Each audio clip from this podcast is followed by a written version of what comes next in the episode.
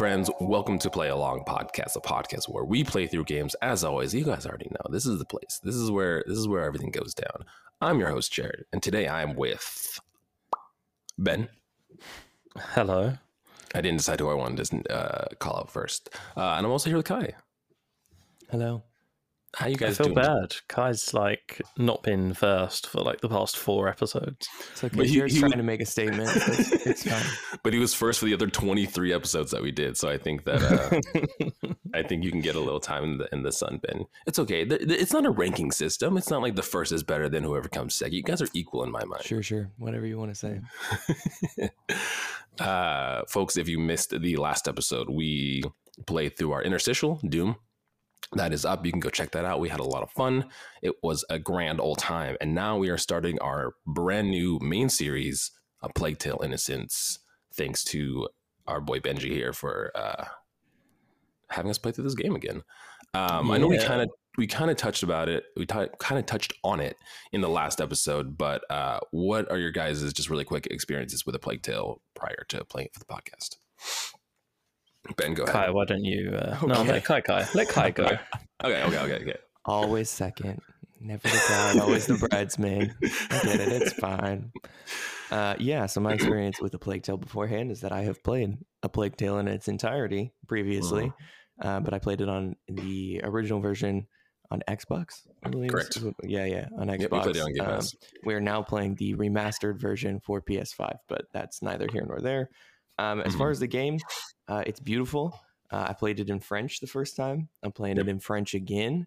Um, it, it has some interesting aspects. It has some wild historical inaccuracies being called a plague tale. Um, but generally, I had a, a pretty positive experience with it. I, I liked the game overall. Um, and I'm excited to jump back into it and enjoyed this first section once again. So Awesome. Awesome. I guess I'll go next too, since I also have the same experience because we played it together. yes. Um, yeah. So I obviously played I played Tale Innocence. We played through it last year. Um, yeah, I believe it was last year on Game Pass. Uh, yeah, it's it was it was a beautiful game. It's it's very high quality for it's kind of like that high end double A kind of type of game. Yeah, with like the Hellblade, Senua Sacrifice, those kind those kinds of games. Um, but it was fun. I'm excited to go through it again, and the PS5 version is downright beautiful. And again, I've said it a thousand times: play this game in French because it's much better. The voice acting is incredible. hmm Yeah. So my um my exposure to this game uh was I was kind of gutted because back when I was Mhm. doing reviews and stuff, I managed to secure a code for a Plague Tale. Ooh. Um, I I had a, a I was on the PR list for Focus Home, who published it, Mhm. and I'd done a bunch of their games, and it kind of caught my attention. But I reviewing games is one of those weird things because you'll have none, and then all of a sudden you have five. Uh, just a ton of them, right? Right. Yeah, so I kind of got bogged down, and um, Dan stepped forward and was like, "I can do one if you need me to," and so begrudgingly, I gave him uh, Plague Tale, and he reviewed it for the website. So it was So on my Dan's fault. radar. I know, bastard. It was um no, it was on my radar radar from when it came out in uh in 2019, but hmm something I never got around to playing until the podcast, and because I have Games Pass, it was on there, and yeah, sequel planned for next year. So Yeah, I would say that like playing through this again makes me really excited for the sequel because I'm excited to see kind of like the scale that jumps up with because clearly, obviously, this game was relatively successful. If it warranted a sequel, um, who knows? They probably have a larger team working on the game now. I'm excited to see what comes out of the sequel. What is it called? It's um, oh, Plague. Tale Requiem. Requiem. Yeah, that's what it was. Do you, Requiem. know, do you know the weird thing about this game is that okay, so I mean we we touched on it in in the Doom ninety three uh, interstitial, but for anyone who check it out. doesn't know, um, do check out. Yeah, but uh, Plague Tale originally released in May twenty nineteen. Mhm, It was mhm. for uh, PC, PS4, and Xbox One, and then very recently got next gen update as well as a cloud based edition for Nintendo Switch. right. Um, right. Because the Switch could not run this game, I guarantee you. No. Um, so it it follows the uh, story of Amicia de Rune and her brother Hugo, who are fleeing soldiers of the French Inquisition, Mhm. as well as fleeing hordes of rats that are spreading the Black Plague. Um, it's it's a bit more advanced than that, you know, because we'll get into it. But the, it's a bit more than the Black Plague. Um, It's the super black plague. Yeah, Yeah. just a little bit. just a little bit. Um, but essentially, um, Amicia de Rune is the is the is the daughter of a of a lord, um, and you are essentially attempting to stay alive in in this world. But it Hmm. actually didn't sell as well as you think. Um, Hmm, Interesting. in July 2020, Focus Home announced that the game had just sold more than one in, more than one million copies What's it like a year later? a year later. So, I mean, a million Mm. copies in a year is, I mean, it's amazing for a double A indie game, but you know, right, right. But it's not like in the grand scheme of things, yeah, exactly. Yeah. Um, But nominated for a bunch of awards, Mhm. and um, yeah, I mean, it won a couple art direction, outstanding story rich game. I'd yeah, be interested it's- to see like because I, I again I, we talked about this in the very beginning, but I think that like Hellblade is on kind of the same level as this game in the sense of like when we talk about a a high budget double A. I wonder how well that one sold because that one also got a sequel. Granted, Xbox owns that studio, so they have a little more uh, a little more money to to use for for their sequel. But yeah, I'm I mean, curious of how much uh, Hellblade will we can Ooh. have a little Google.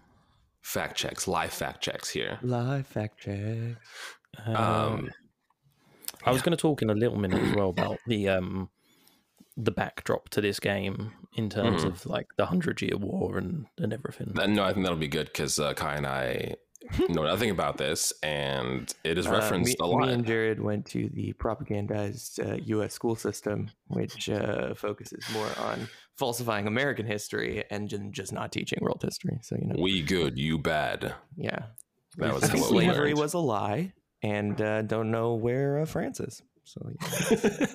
I think we had this last time, didn't we? Like you guys didn't know about the troubles. yeah, I had no idea what the troubles were. It's like a, what was like a thirty-five year war. it was just funny because I you told us and I still don't remember. yeah, it was a, it was a thirty year war. Like a thirty-year war. um, See, I remembered. I did know of more. like Protestants versus Catholics, and That's right, that's right, that's right, stuff that's in. Ireland. Uh, Ninja, fucking uh, so Ninja Theory Yeah, tweeted the um, Hellblade sold a million copies. Uh, this was in June 2018. It hit 500,000 sales within three months of releasing. So, oh, wow. So I would say it- like a maybe a little bit more, but around the same Which, I as, mean, as Plague Tale. yeah, but for, for indie titles, that is kind of no, it's absolutely It's, insane. it's good. Yeah, Um, okay, so it's, it's history time. You guys ready for history time with Ben? welcome to the history section with Ben. Go for it. Uh, so the Hundred Years' War is is confusing because it's called the Hundred Years' War, but it was actually a series of small conflicts between England and France in the space of a hundred years. Uh, so it originated from disputed claims to the French throne between the English royal house of Pla- of what Plantagenet, basically between the English royals and the French royals Hmm. um, they were disputing who was the the true ruler of France, um, because at this time France was still occupied by the English. Who is the true ruler of France? The French dude, or Yeah, oh, this dude who claims it. Uh, over time, the war grew into a broader power struggle involving factions from across Western Europe, fueled by emerging nationalism on both sides. Oh my god. Um, for 116 years, interrupted by several truces, five generations of kings from two dynasties fought for the throne to the largest kingdom in Western Eu- in Western Europe, Jesus.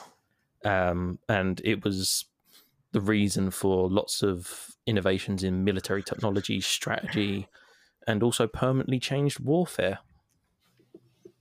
Great. Um, so yeah, Wow. Those medieval drones. They just really, uh, you know. Just like their spy planes. yeah, not many people know this, but like the the Hundred Years' War is responsible for the armor piercing bullets that was actually had to shoot through the uh, Mm. through the Inquisition armor because they just Wow. kept deflecting. Interesting, 'cause we had a Um, whole we had a conversation about guns when we just were starting playing this. I was like, "Well, I wonder what happened if they had a gun at this time," and we had to look up when guns were actually like, you know, utilized and modernized. When were they? I feel like it was Uh, before this. What is it? It was it was like it was like ten not, years after this. What, yeah, I'm gonna butcher this because I'm not actually referencing it directly, but it was so the first firearm was in like 1380 something. And So it Mhm. was like we were we were just too early for it, was- It was unfortunately. early, early. But then I said crossbows, so you know that's fine. Yeah, We'll that's do- we'll that's do that's the that. firearm for this time. Um, no, but it wasn't until much But the- later where we yeah, actually the, like, broad acceptance of firearms as a weapon or like the general use of it didn't come until much later like the Right. 1600s and, and forward from there and even then i mean they weren't very effective we didn't have Mm. right we didn't have rifling until like the late 1800s so yeah, yeah. Oh, that's true. Yeah, yeah. uh, Um, but yeah, so this game is set in the 1300s, I believe, if I remember correctly.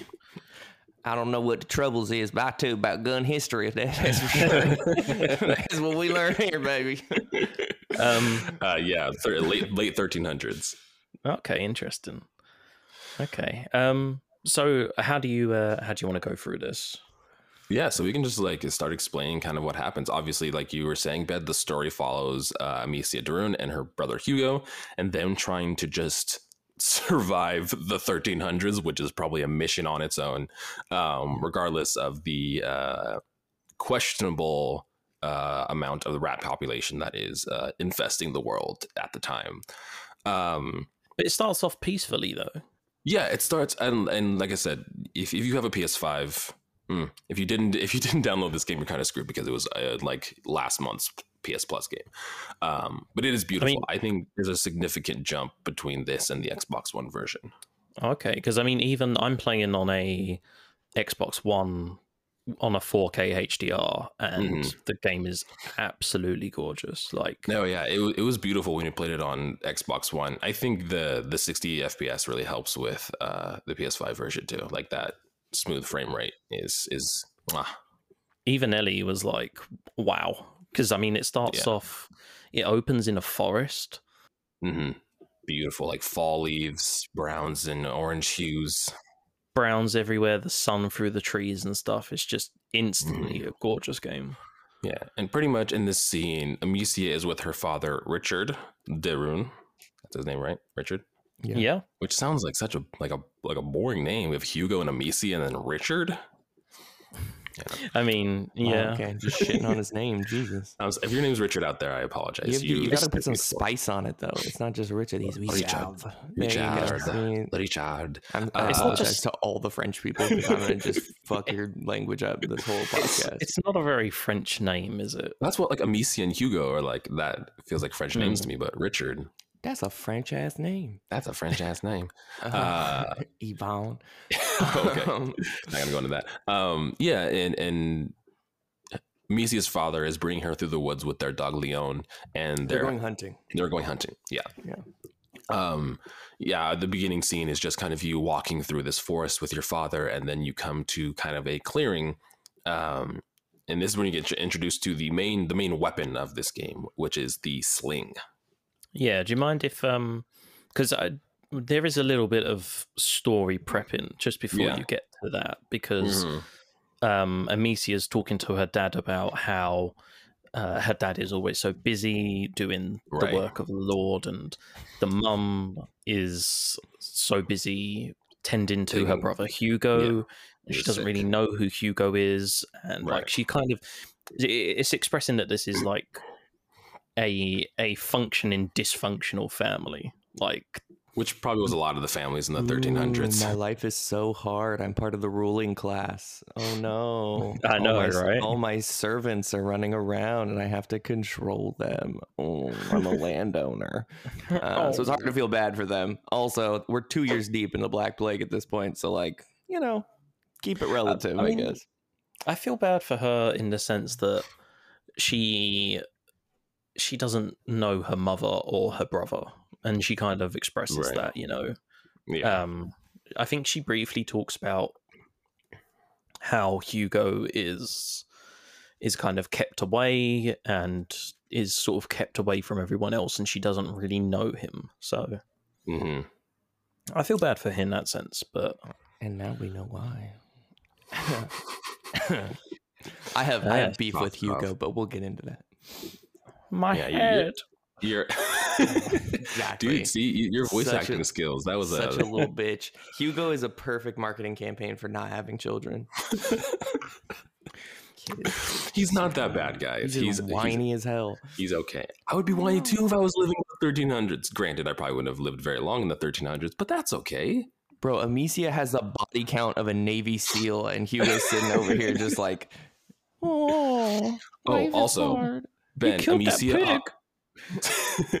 Amicia 100% reminds me of Aloy from Horizon. oh yeah, I can see that. I can see that. Just not as like, Like- strong or independent or man, I really charming. wanted Ben to be like, I don't see that at all, and you just look absolutely ridiculous. I mean, she, she bears a for backing me up. resemblance that she is like. It, it might literally only be the red red haired braid. It's the, it's the braided hair, though. I Yeah. will say, uh, before we, I guess, jump into the the story that unfolds after this opening scene, uh, it does it does give me uh, Last of Us vibes just like uh, gameplay wise. a little bit. Yeah, just the just Mhm. the camera in in particular. Well, and there's Um, like, there's not a lot of, at least in these beginning parts of combat. Like this game is very much like avoiding conflict and staying hidden and stuff like It's that, a, it's a which- stealthy boy. which gave me some Last of Us vibes. And I kept wanting to like, you know, in the Last of Us where you can hold, I don't know, one of the triggers and it kind of grays out the screen and you can see the outlines of like the enemies through the walls. I kept wanting to like do that in my mind, like, oh, I can't actually like see this Yeah. person They the didn't wall. invent superpowers in in the 13, You're right. In the 1300s, you're right. You're right. 1400s. Yeah, it's- God, it's I'm gonna mess very- this sh- Yeah, it's 14th century, the 1300s. Oh yeah, I'm It's- so, God, so bad. At It's So very they- reminiscent of like um the forest section of the original Last of Us, where you're playing as Ellie and you're you're hunting and stuff, because you're kind of like this Yeah. lone female character in the woods, and Mhm. like you got to try and be stealthy a little bit. So I mean, it starts off like you were saying. Um, Amicia talks to her dad about wanting to do the knight's trial. And he's like, "Oh, you're right. not you're not ten anymore." And she's like, "No, I want to do it one more time." And essentially, you have to shoot ten apples in ten seconds with uh, Amicia's sling. Right. How did And you? thus Uh, introduces historical inaccuracy number one. Uh, we get a little counter. I'll put like a little little ding. yeah, exactly. Put put ding. Yeah, yeah. Number one, that girl would be locked somewhere in an arranged marriage. Yeah. She's like, hey, she's like 16. She is prime for babies. So like, she'd be sold off to some like French ass lord somewhere. It's like, no, there's no way that he's like, yeah, you can be a knight. It was gender equality in the 1300s. hey, maybe maybe Richard is more progressive than the Excuse other. me. Uh, Arya? Stark.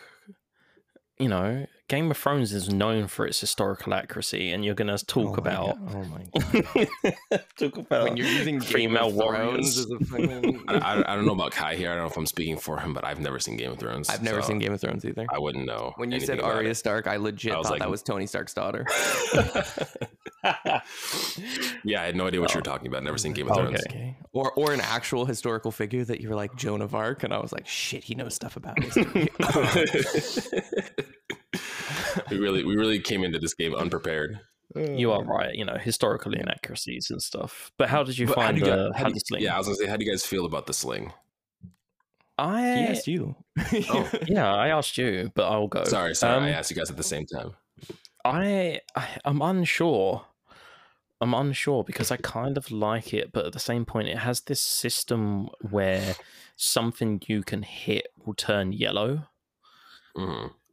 And I don't know. I feel almost.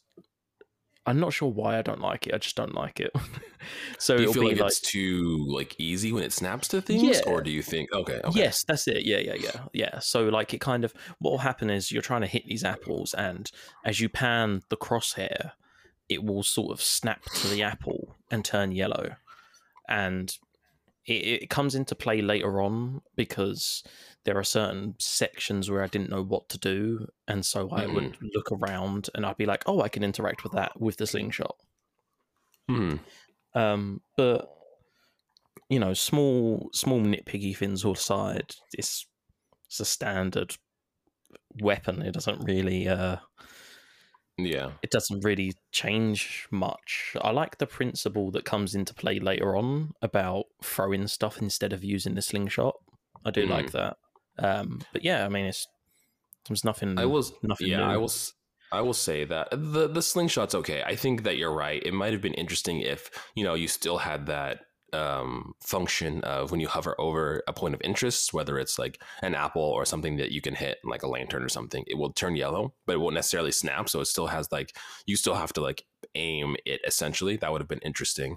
Um, yeah, I mean the sling is. I, I think with the dual sense controller, it's interesting because the sling has a little resistance in the trigger when you hold it down. Oh, interesting. So they they did that.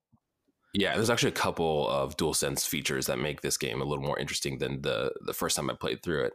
Um, but yeah, so there's like the resistance in the trigger while you're holding it down. I found that I always like mixed up because when you're when you're crouched or in cover, you can also throw things like you know rocks or something like that if you hold I think in our case L1 and throw it. And I always kept like hitting the back trigger and like coming out of cover. So I like that. I got that uh, mechanic confused constantly while playing through this. Does take some getting used to.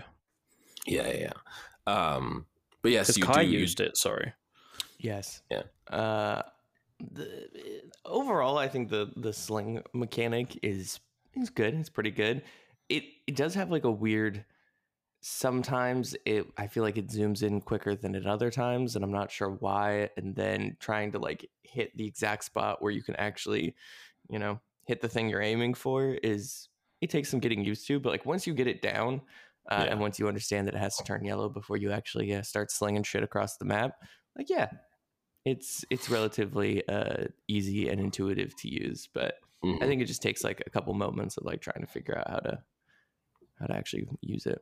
And like I said, Yeah. this this this game is not combat focused. Like No. you're running through environments, you're sneaking and stuff like that. So like they weren't going to give you a weapon that's going to be, you know, You were a small girl. you are a small Yeah, girl made- with a sling and a rock. I That's all you made this got. mistake um, a little bit later on. I tried Mm. to uh, slingshot a guard in the head with a rock, Nope. and it just kind of bounced off his head, and he was like, "What was that?" I was like, "Oh my god!" I mean, we'll talk about the AI in the game because the AI was in the yeah, game the is AI kind is of uh, the, interesting.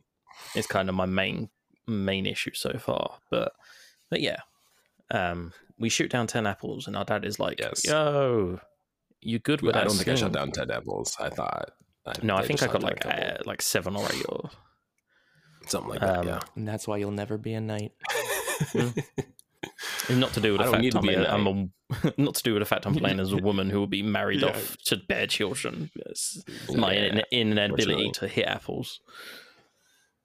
hey, that's some some some knights and, and and princes are looking for that in a woman. You know, how good is Oh, she at hitting right. apples?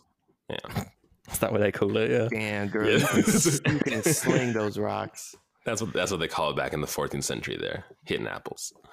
Um, after this, whether you win or lose that challenge, uh, your dog Leon will will sense something. Something's wrong, and he will run off. I Um, like that you're sorry. I like that you're sticking with the uh, the French pronunciation of the dog's name because the Yeah, dog's name is I Lion. Leon. Yeah, but they like pronounce it Leon, so I was like, I, like- Leon. I like Leon. Leon. Uh, so you chase after after Leon here and, and try to figure out what he has picked up on. Um, and this is where a little bit it, happens a little more later in the game, but this is where a little bit of the dual sense features come in because as you're running, you can kind of feel Amicia's like feet as she's running on the ground. There's like little tiny, just the subtlest of like little taps in the controller Oh, that that's cool. make it feel like you're you're it, it's it's more it's more immersing you into the game. You feel Misi as she's kind of running and sprinting towards the dog, um, which is cool. A lot a lot of a lot of like little things like that are are are very fun. Um, but ultimately, you come to kind of this uh, uh, this open area and you see you see a boar, and you're like, ooh, a boar. And the dogs Thirsty for that boar meat. Whi- which Kai point out because the dog is, is growling quite aggressively, and you're like, the boar is Mhm. maybe like ten feet away from us, maybe yeah, the less boar is than dumb that. as the boar is dumb as hell. yeah, like, that one would definitely hear the growling that's that's happening The, Dog's dog. like, the boar's like five feet away, just like chewing on some grass. It's like, nah, we're fine. I, I've seen, I, I saw her try to hit those apples. I am, I got no problems. I got no problem. she ain't no knight. I'm fine. she, she's no knight. Uh, yeah, a lot of this is very introductory into the world and the gameplay mechanics of this game because this this section with the boar is teaching you that you have to sneak through this grass to not be detected by the boar and then you have to obviously get an angle or angle yourself correctly where you can hit the boar in the head with your sling to to take it out Correct. Yes. yeah how did you i i, I didn't do as well as i did i remember doing the first, the first time i played through this I mean, I didn't. I didn't struggle. Um, in, to be me a honest, couple, not couple times not to. Um, yeah, I don't want to sound like I'm tooting my own horn, but Dude, it's toot away man that's what It's we're it's one of those things that, like, I mean, I love The Last of Us. Right, The right Last of Us is like one of my favorite franchises. Um, to the point I have the fucking Firefly logo tattooed on my arm. Like, sick um, so I'm used to hiding in grass and shooting at stuff and distract. It is. It sounds I hide in grass in my everyday life. Just Yeah. laying in, laying in tall grass outside my house. Yeah, I mean, I'm I'm English, so I'm like a London version of David Attenborough. Um, but no, it is very. I know I keep talking. We keep talking about The Last of Us and stuff, but it's very reminiscent of like it is very reminiscent. in You pan- it, like- you could see that. yeah, throwing rocks and pots to distract enemies, and you know, okay, there doesn't there isn't a stealth side to it where you can Right. use a bow and arrow or something like that, but yeah, this kind of this idea it's again very reminiscent of Ellie in the forest. You know, you're crawling Mhm. through the forest. There's a deer. You need to sneak up on the deer, position yourself in a way you can reach the head, and then in this case, use your sling to hit the rock into the bull's head, Mhm. uh, into the boar's head. So yeah, I mean, I didn't really, I didn't struggle. I think I don't know if it's meant to happen. The first time I did it, actually, I don't think I hit it square on the head. Um, and he ran away a little bit, and then I had to go into the next patch of grass. And no, I think I think regardless of however you hit it, if you do hit it like directly in the head, the boar will run away because that sets up the Yeah. next cutscene. because it ha- it has its um, it has its head away from you at first, and you have to kind of Right. position yourself. And that was my issue. Is like I got into a, a a position where I thought I was going to hit the head correctly, and obviously I didn't. Another thing is like when you're using the sling, the longer you hold, uh, and the, the more Amicia kind of swings this sling in her hand, the more accurate your your shot will be. Because if you just hold it, let go Mhm. immediately, I've noticed that like it might you know veer off to the right a little bit, or or to the left. It won't be directly in the the center of your the target that you're aiming at. So the longer you kind of hold this sling, the more accurate you are. Again, hold the trigger. very very reminiscent of The Last of Us because Mhm. there's a feature with the bow where if you try and quick fire the bow, the arrow dips down very quickly, Yeah, whereas if you pull it back tight, it will shoot further. Mhm. Um, so same principle. Yeah, but like you were saying, regardless if you hit uh, smack the boar in the head or or whatever, it triggers a cutscene where the boar will run away, uh, and then Leon and Amicia will chase after it. Uh, Leon goes and, and tries to hunt down the boar, and Amicia follows.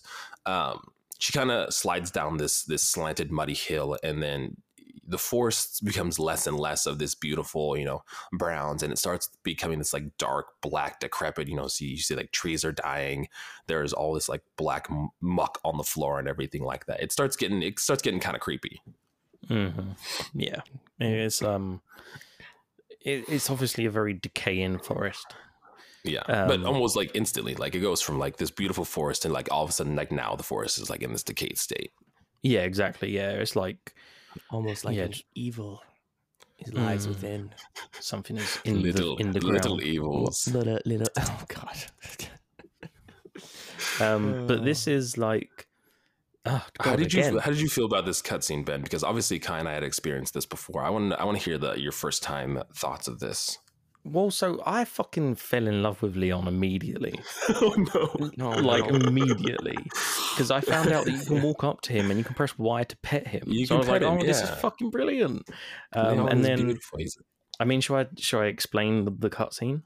yeah, yeah. Go through go through kind of this cutscene a little Um, bit. so there's, there's a little thing that happens before it too. Yeah, so you're you're walking through this um diseased looking forest. Um and you come across the carcass of the boar that you were chasing. hmm And it is absolutely ransacked. I mean, like it has been Mm. eaten and devoured, but at an extremely quick pace. I mean, you was minutes behind this boar, so there's no way Right, that right. it should be in the state that it's in. So uh, it, it's kind of similar to I know it sounds silly, but like you know, like piranhas. Like you watch piranhas go into like a frenzy, how quickly they strip Mm. something away. Like it's that kind of instant sort of thing. Um, so Amicia's like, oh, that's that's weird. Like, what could have done that? That's not right. And you hear a whimpering, and immediately I knew what was going to happen.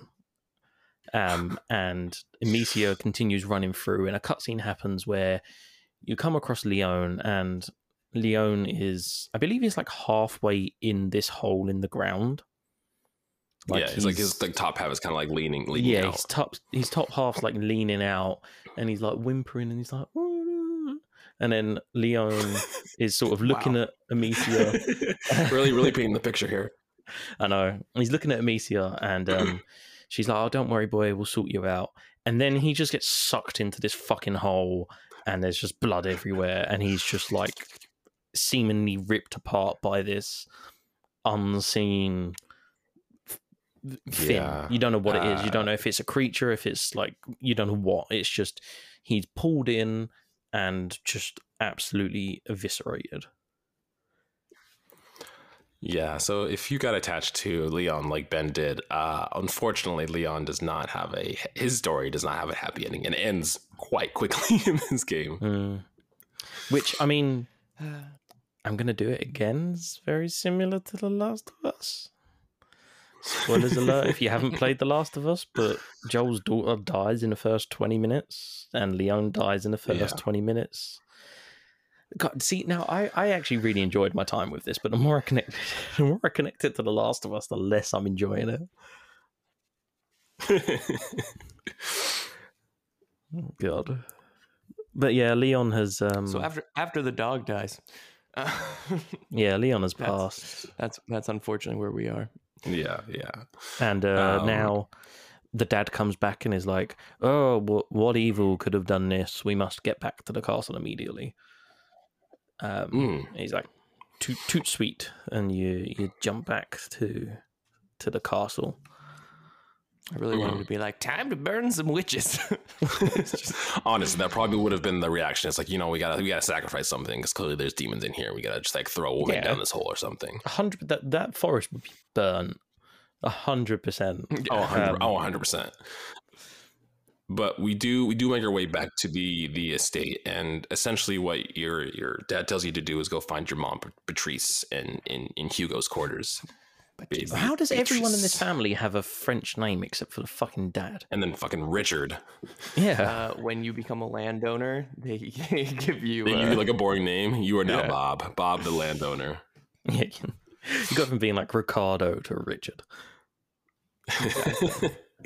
um, but yeah, now you're you're you have to go find your mom and and, and your brother, and you're kind of walking through the the land that they own, and it's a nice little nice little section. Got some like little little townsfolk here. You know, some ladies holding a chicken upside down and kind of beating it, or plucking feathers off of it, or I don't know what she's doing with it. It's I hate plucking to, feathers, uh, Oh, okay. beating it. Okay, yeah, I hate I hate to burst your bubble, but they're not townsfolk. They they are all Oh, these servants, are the- Jared. Yeah, they're they're Ah. literal slaves. Just The so woman is plucking the chicken for the feast, and everyone else is like washing the clothes and stuff. Look like happy slaves. Well, I mean, you're going to be in front of the person who could have you executed in the click of a finger. Right? You're like, oh hi, yeah, everything's good. Just plucking a chicken. Mm. Keep going. Yeah, you okay? You don't look under the weather. What was it? Hmm, What? You Huh? wish to Nothing? die?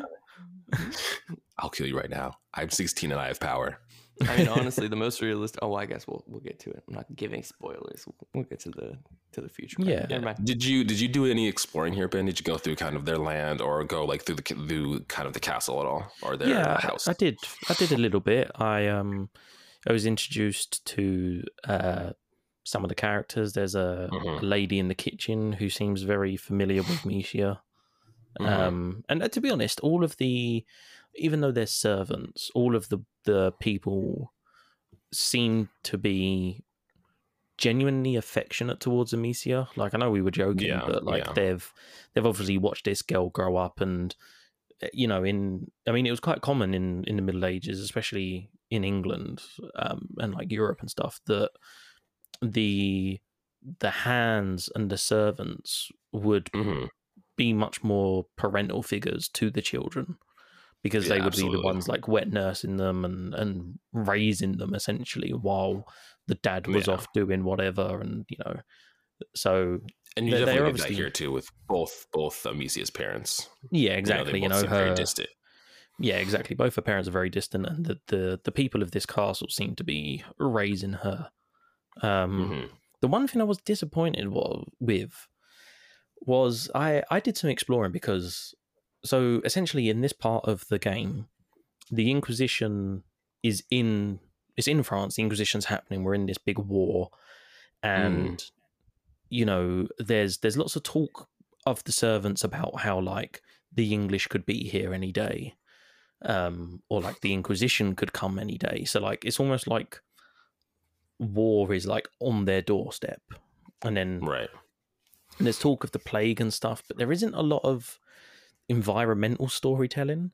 The things that you find are just kind of collectibles, um, which which is something that I was I was kind of hoping for like some journal entries or or something, you know, to kind of set that up, you know, like what is it like? Because I mean, Amicia's grown up during this hundred right. year She's- war, she's a, essentially. she's a teenager. Yeah, exactly. So, you know, I was just hoping for something. There, there's a bit, but I was hoping for more. I think personally. Yeah, I, I, I could definitely see that. You're right. There's not a lot of environmental indications that that is happening currently. You know, aside from just like you hearing it from the all of the other the help that's that's around this this plot of land that you own. Mm. What do you Um, think? Did you go around?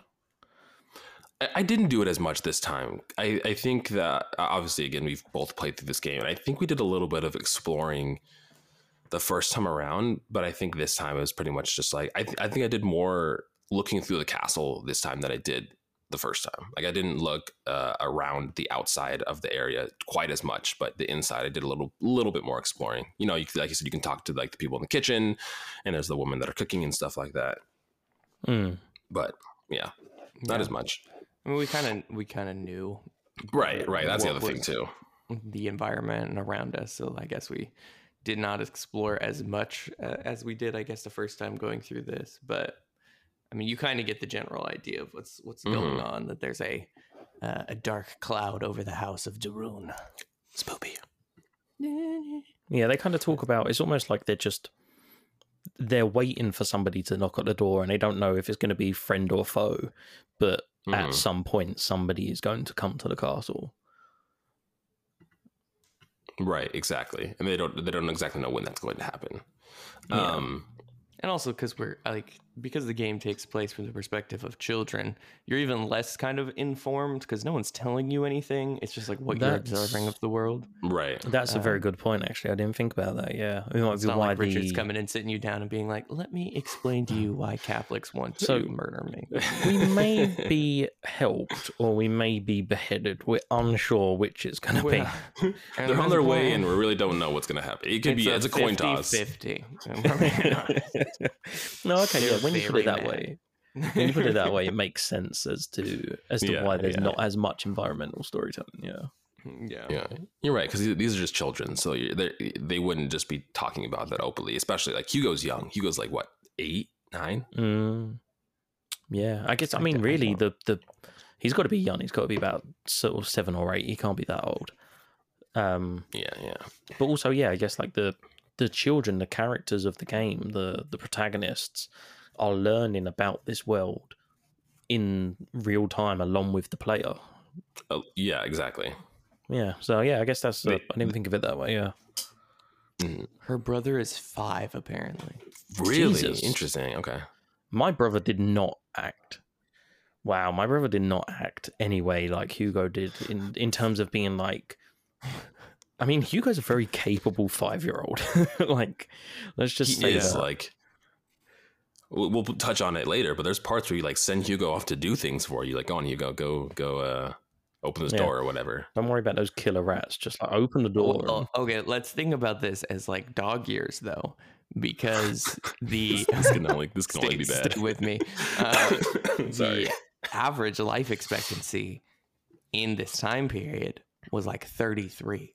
Right. So Mm. Hugo in Black Plague years, he's, like, a quarter of his life he's is like already done. exactly. He's he's a full thinking being. You know, he's about to be know if that's married how- in a couple of years. I don't know years. if that's how development. Is hundred percent how it works. Uh. I am right. I don't need You, ma- science. you mature with your environment. exactly. Right, right, Yeah. right, right. So he's like almost middle aged at this point. So you know that that explains. He's seen some shit. He's The fact that bitch, though. 15 it was considered middle age is a terrifying, uh, terrifying thing that we went through. Oh through. yeah, modern medicine has come a long way. The fact that we survived any of these incredible disasters that happened is is wild. Yeah, We didn't I mean, just I go will. I, extinct. I will say that uh, because uh, they are part of the ruling class, their life expectancy was most likely much longer than the rest Right. of the people around them. But regardless, I'm sticking with my theory. but so Amicia is going to try to find her mother in Hugo's quarters. Uh, you get to the door, and uh, one of the help comes out and tells you that there is that Beatrice is inside there, and that and I correct me if I'm wrong, but I remember them say her saying like I left you something in your room, like go and get it whenever you need to, and I totally forgot about that, and I didn't get it. it's a um, childhood heirloom, I guess is the word. Basically, Beatrice um, gave a she cross stitched a tablecloth for Amicia when she was a child, Oh, and Amicia had lost it, and this lady found it and, and put it on Amicia's bed for her. Um, interesting. That's cool. So you go and uh, talk to your mom, and Beatrice is she does alchemy. She does just chemist. What is she? You she? don't know what she does. She's just No. like, well, I mean, it's never really.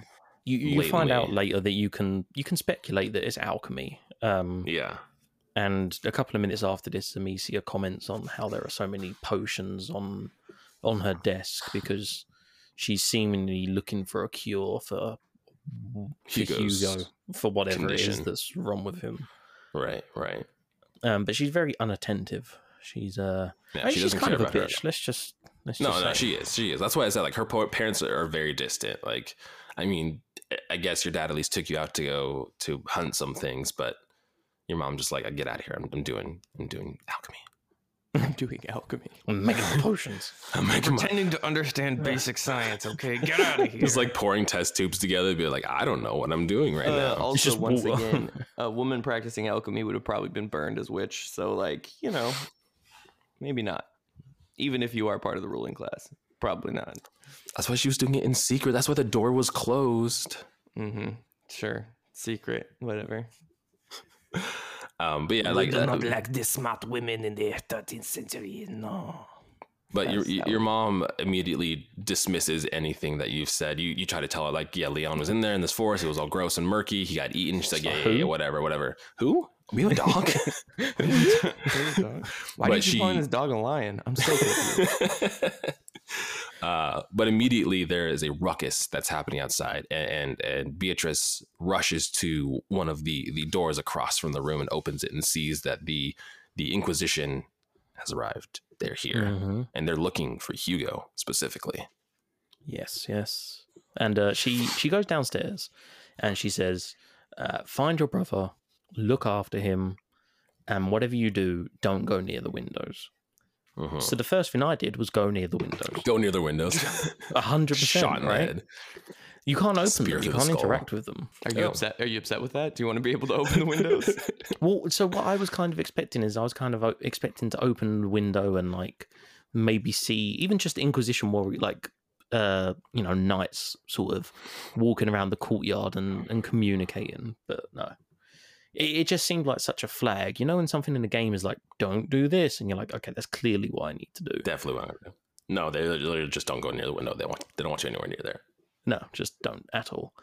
Um, but now you're you're introduced to Hugo, Ah, Who's- Hugo, our favorite character. a strange child who um he has a tent in the corner of his big ass room and uh He does have a huge room for a little five year old. I think his fucking room's bigger massive. than I don't get me wrong, I know he's like a lord's son and everything, but it's still big. But Fucking you um tent. that's that's why Hugo's Hugo's he's a little he's spoiled. That's why he's a little bitch all the time. Sorry, was that too was that too like strong? No, no, too harsh? no, you- I mean he's a I mean, he has to be spoiled. He's not left. He's not seen the outside world since he was born. He's Rapunzel. Also, his condition, his condition also, I, I meant, I, I imagine they're limiting his outside time because of that too. Hmm. Yeah, I guess so. Yeah, yeah. Yeah. But um, he he accepts Amicia uh very quickly. She's Yeah, like, cool. he's they, like, who they, are they seem you? very close. Well, yeah, but the thing is, he's like, "Who are you? I don't know you." She's like, "I'm your sister," and he's like, oh, "Cool. Do you like my horse?" like, what? Is that not how you have conversations with people? no. Who are you? Look at my horse. Who are you? It's a very nice well, horse. I'm related to you. That's fine. Okay. But have you seen this horse? We're we're missing the, the point of this conversation, which this is a beautiful horse that I It's a beautiful horse. Um, so after you find Hugo, a cutscene goes to the outside, and the Inquisition is questioning uh, Sir Richard about the whereabouts of his son, and he says he's safe. And they're like, "Well, that wasn't an answer. You're gonna get stabbed." And they kill him. They behead him. They straight Yeah. up like Well- Sean Straight up. Bean him. I mean, Also- they should have, but they didn't. They didn't like Show you it. Yeah, like he just falls to the ground, which is so disappointing. Like if you're gonna slash someone's throat, Right. Yeah, I'm pretty sure I remember he's. It says here he's beheaded, but I'm pretty sure I remember his head being on when he's on the floor. exactly. So Yeah, does it I count don't- as a It beheading? doesn't count. If Oh, the head doesn't fall off, is it really? Is it really counted? Random beheading? fact: Did you know there's such a thing as an internal decapitation? Is Interesting. that when you just like separate your neck, like but your skin remains you're- intact? Oh, a trigger warning. It's it, yeah, trigger warning. Basically, an internal decapitation. It's only ever been like one case of a guy who survived, but basically, it's when your skull becomes completely dislodged from your spine. So almost as if your head has come off, but your head is actually still attached because of the muscle and stuff. Like it's just a purely internal injury. Oh, Hot. Now I'm, I'm hungry now. Mm. The French have a long, long history Of beheadings. Of, uh, of Oh beheadings. yes, So, Viva la Um, Revolution. Revolution. Uh, this actually happens before um, we have the cutscene with Hugo because Amicia is looking out the window and she sees her father essentially get killed and she like is shocked and then she runs to find Hugo No, I thought because she like she like turns away when it happens because she's looking out the window and she kind of turns away and she's like like gasping yeah. and stuff like that and she she Yes. watched her father get killed yeah, she just like hyper. and then she runs to find My Hugo. inheritance. Am I rich now or am I nobody? I don't know. Do I have to be a slave? Dear Lord.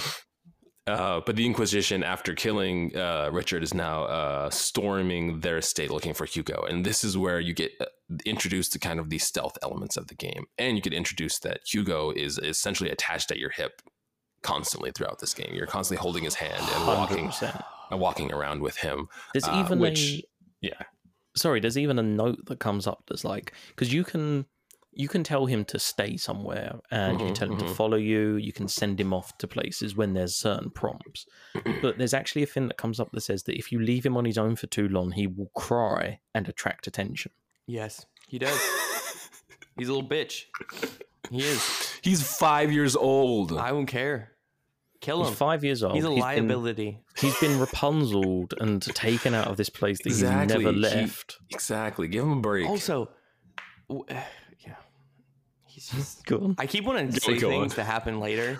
right. We have the Oh, whole okay, time. right. replaying these Yeah. games, so I'm just like, Okay, okay. hear my hear my cries. But Okay, so yeah, essentially, this part you are um, Being stealthy. sneaking away from the Inquisition soldiers who are who are coming to get you, um, Mhm. and you have to hide behind tables and cupboards. And Mhm, mhm. this is one of my first like major issues. I have some little nitpicky things, but like the AI in this game are Oh, they're fucking- they're fucking stupid. stupid.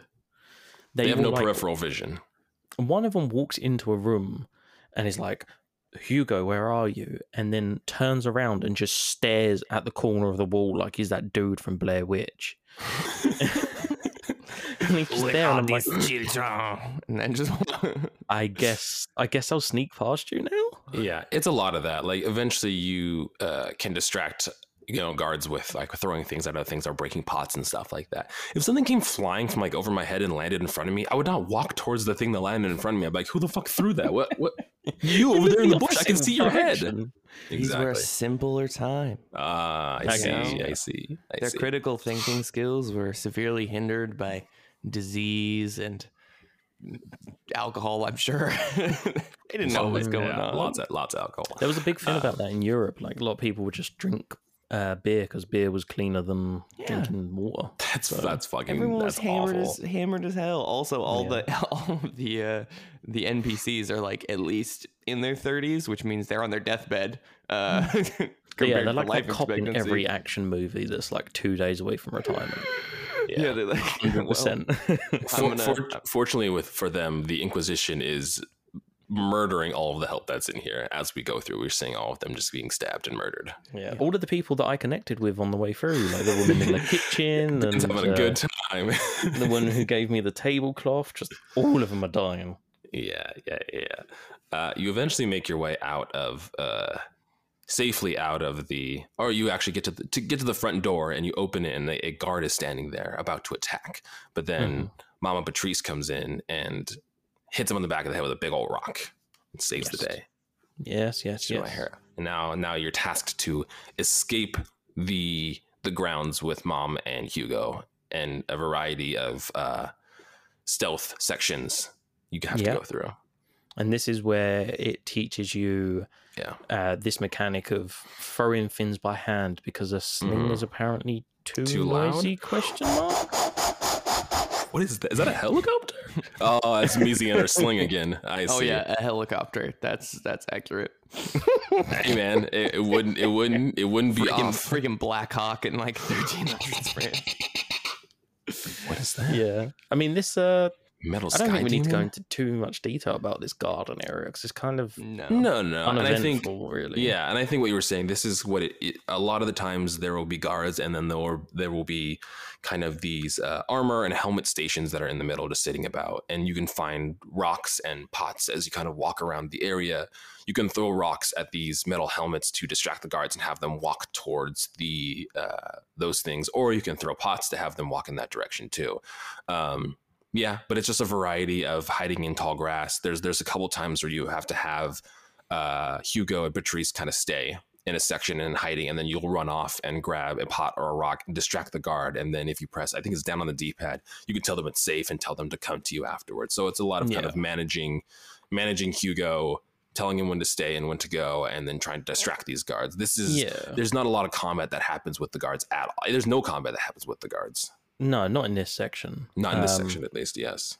Uh, but I mean, the one thing, even though the the AI are, are painfully stupid, one thing I will say is that I do appreciate the fact that Hugo runs at the speed of a five year old child. I know. I'm like, Hugo, hurry the fuck up. Come on, the guard's gonna turn around. There's a section where you have to, you leave Beatrice and Hugo in one side, and you climb over a wall, and That's exactly what to- I was talking about. Yeah. trying to distract the guard.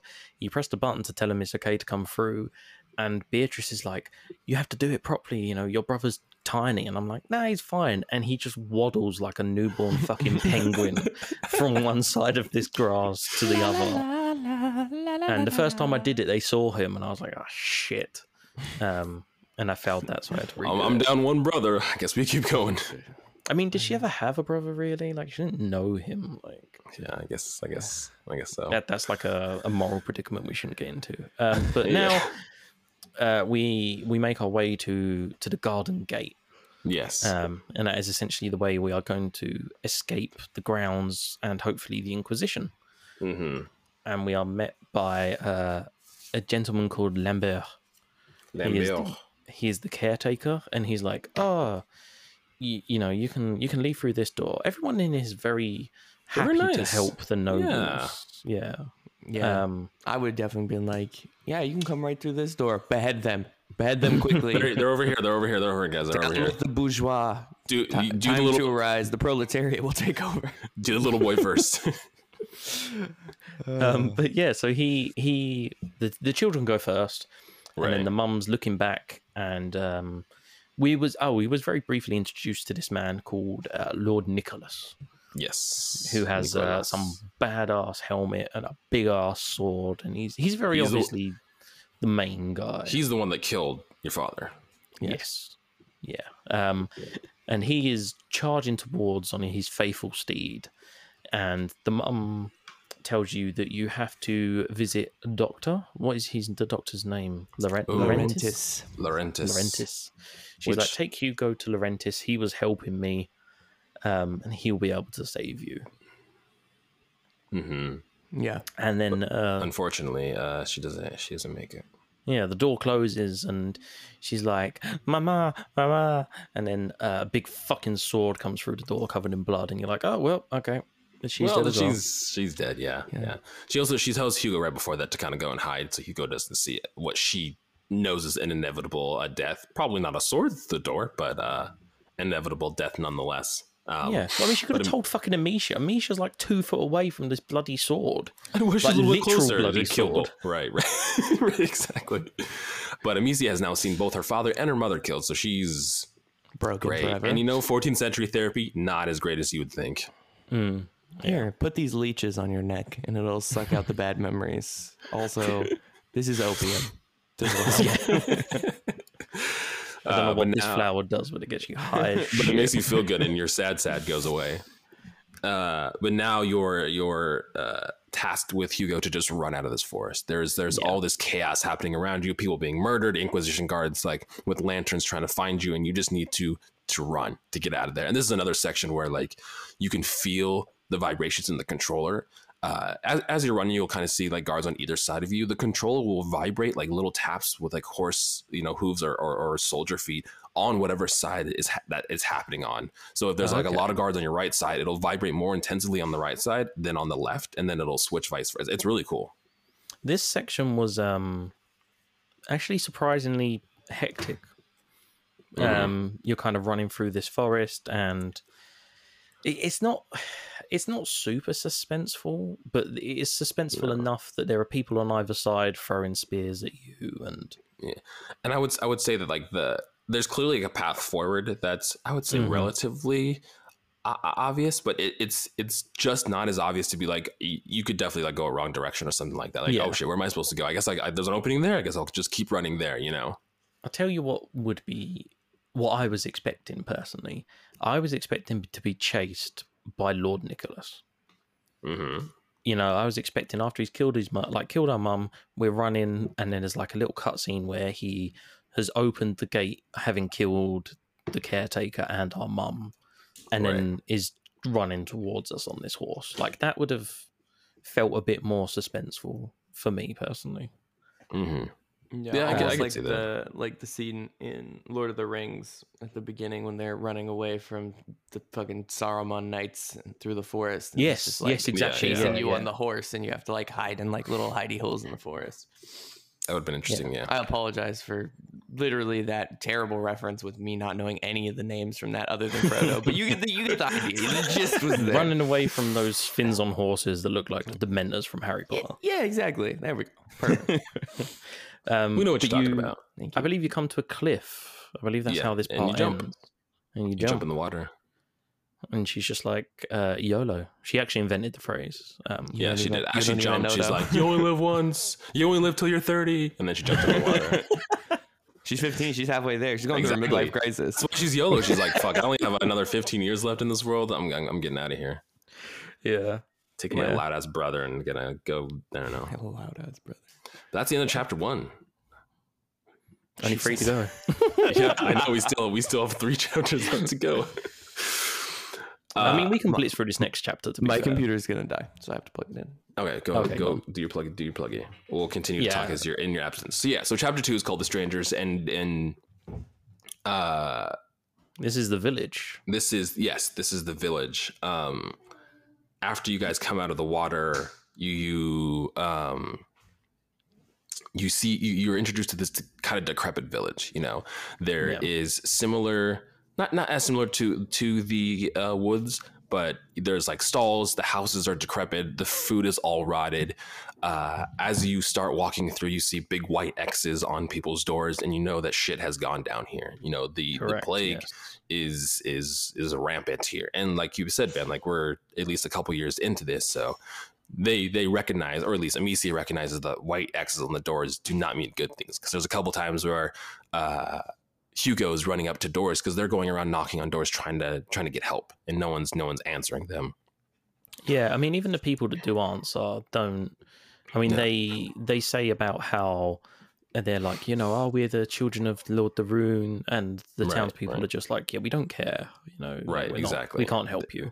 their their their status uh, does not give them any weight here in this in this village where everyone has Yeah. been has They've seen officially- fir- yeah has seen firsthand the effects of this plague where you Yeah, can see yeah. you can see almost the immediate switch because obviously we were just in our quarters in our house and stuff like that and it's very peaceful and it was very you know melancholy and then immediately as you come into this you know almost outside of of this status that Amicia and Hugo have been have been seeing you see the effects that are on the rest of the world on the majority of the population Yeah, you you essentially their privilege has been stripped away, absolutely and they are yeah. now like kind of left to the real world. welcome to the real world yeah, Shit are, sucks. are realizing that this plague that they've heard about is absolutely ransacking this land that them and their Yeah. dad are are supposed to be overseeing. Hmm hmm Um, and then we are introduced to crazy villagers. Yep, yep. You come into kind of this opening and you see this group of villagers that are burning these two individuals.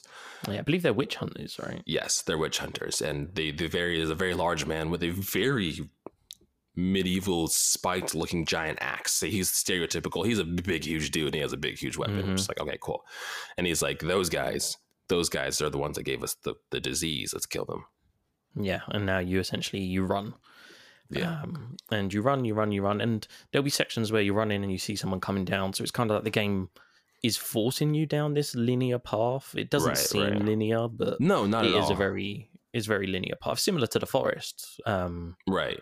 in the it, section it- before. it has this has this like I think the world building is is done well enough where it feels like it feels genuine. Like running through the forest didn't feel like I was going down one single path and it was invisible walls. It felt like I I was just naturally going down the path where I thought was the right way to go. And then same with this, Yeah. it was like oh I'm going running down this hallway because it's very tight corridors where we are in this town.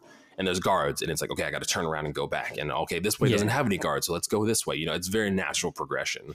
Yeah, I mean, even even in the forest, like as much as it didn't seem like a linear path, it was still a case of, you know, this area is more cleared out than this area, so it's probably best to go on. You, you know, like natural footpaths in forest, you can see where people Right. walked They- previously. Like, they did a good job with the world building to naturally guide the player through the world and i think that's that was really well done yeah, because I mean, especially in this section yeah, I I don't know how well a non-linear path would have gone hmm in this kind of chase sequence. Like I, I feel like things like this almost need to be guided to a certain extent. yeah and this is that's kind of the overall theme of the story i mean this is very narrative heavy and you're there's there's minor exploration that you could do but mostly you're just following this narrative path and you're kind of just going through the motions but it doesn't feel Yeah. that way it still feels like you're you can explore that you have a, a level of exploration where you can go and like you know look at other things that you want to check out Mm. But Um, eventually, you do you do find shelter. Um, Mhm. An old lady opens the door, and um, she, I believe she recognizes who you are and says Mhm. that you can um, you can seek shelter in her Yeah. house, and she gives you clothes. Yeah, but before before this, there's a, a as you're running and escaping, we just get introduced to some kind of puzzly s sections where you have to hit kind of large crates down from their like hanging chains with Oh, your is that- sling. I thought that was after. That is after.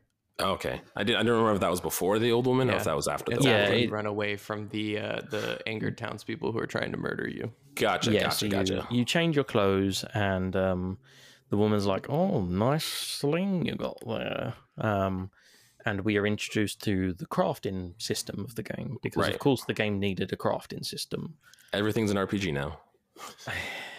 I just, I don't, I don't understand it. Truth be told, um, you Yeah. can pick up supplies around the world, and you can use those to increase the number of materials you can hold, the number of ammo, how quick you load, how long Yeah. it takes you to do a w- maximum shot. Like, We keep we keep, we keep referencing back to this game, but it's very similar to Last of Us's crafting system, where it's like it Mm-hmm. Yeah. doesn't fe- it doesn't feel like overly complicated. It's like, do you have these four things, and this upgrades your pouch, or if you have these four things, you can get like a better sling or, or whatever, you know? Yeah, I mean things you can do, things you can upgrade a yellow, things you can't a red.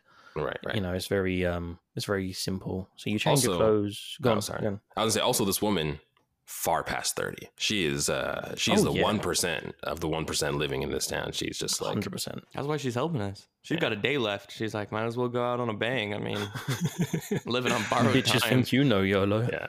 But this this is also when you've got the new clothes. This is where Hugo Hugo's Hugo's little bitchiness really comes out because Hugo is upset and wants to see mom, and Amicia has been trying to kind of you know go away from the subject of your parents just died. Isn't She's- he she's- smacking she's a mallet around. against the table? Yeah, he's upset and he's like, I want to see my mom, and he starts smacking the Oh. mallet on the floor, and he's like, it means he's like, your mom's dead. and You're never gonna see her again. the terrible choices made by Hugo throughout this entire game. Uh, little She's bit. like, Hugo, you need to stop being loud. Like they're gonna find us. And he's like, No, I want to see mom. He's smacking his mallet, and she's like, Mom's dead. smashing a wooden mallet against a table, and this old woman is like, "Jesus Christ, I should have never let you these- be born." Can I ask- mommy. I just got that fucking table done. God damn it. Out of Fuck curiosity, Hugo. um, Yeah. how how much experience being around children do you guys have? Like, do you have like younger cousins or siblings? Yes, or- my my wife None. has many younger brothers and sisters, and I am I've been around younger children for. I am I'm Okay. bitter, and uh, I I don't have any younger siblings, so Okay, no younger cousins or nope. okay. See, I I come from a very big family, so I had I had a younger brother growing up. There's 14 years difference between me and my brother.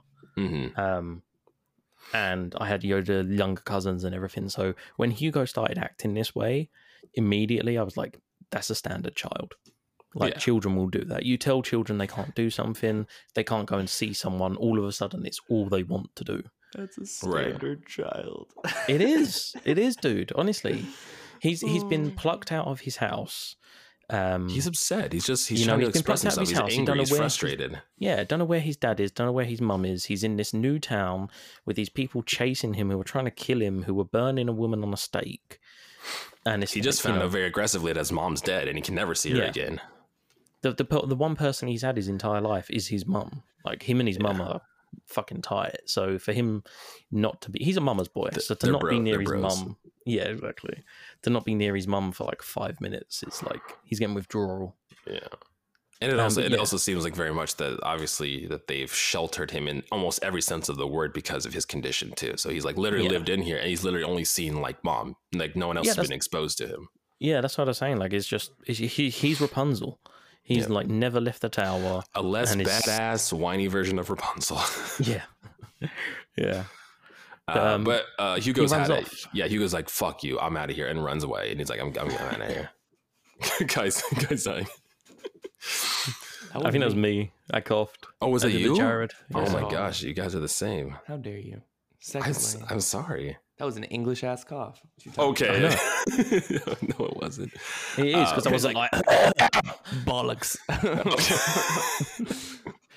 um, now we are introduced to the puzzle mechanics that you were talking about, Jared, correct, um, correct. where you slingshot the crate down, and the crate conveniently has wheels, and you can push Mhm. it to where you need to go to. And Mhm. um, I don't know why a Hanning crate has wheels.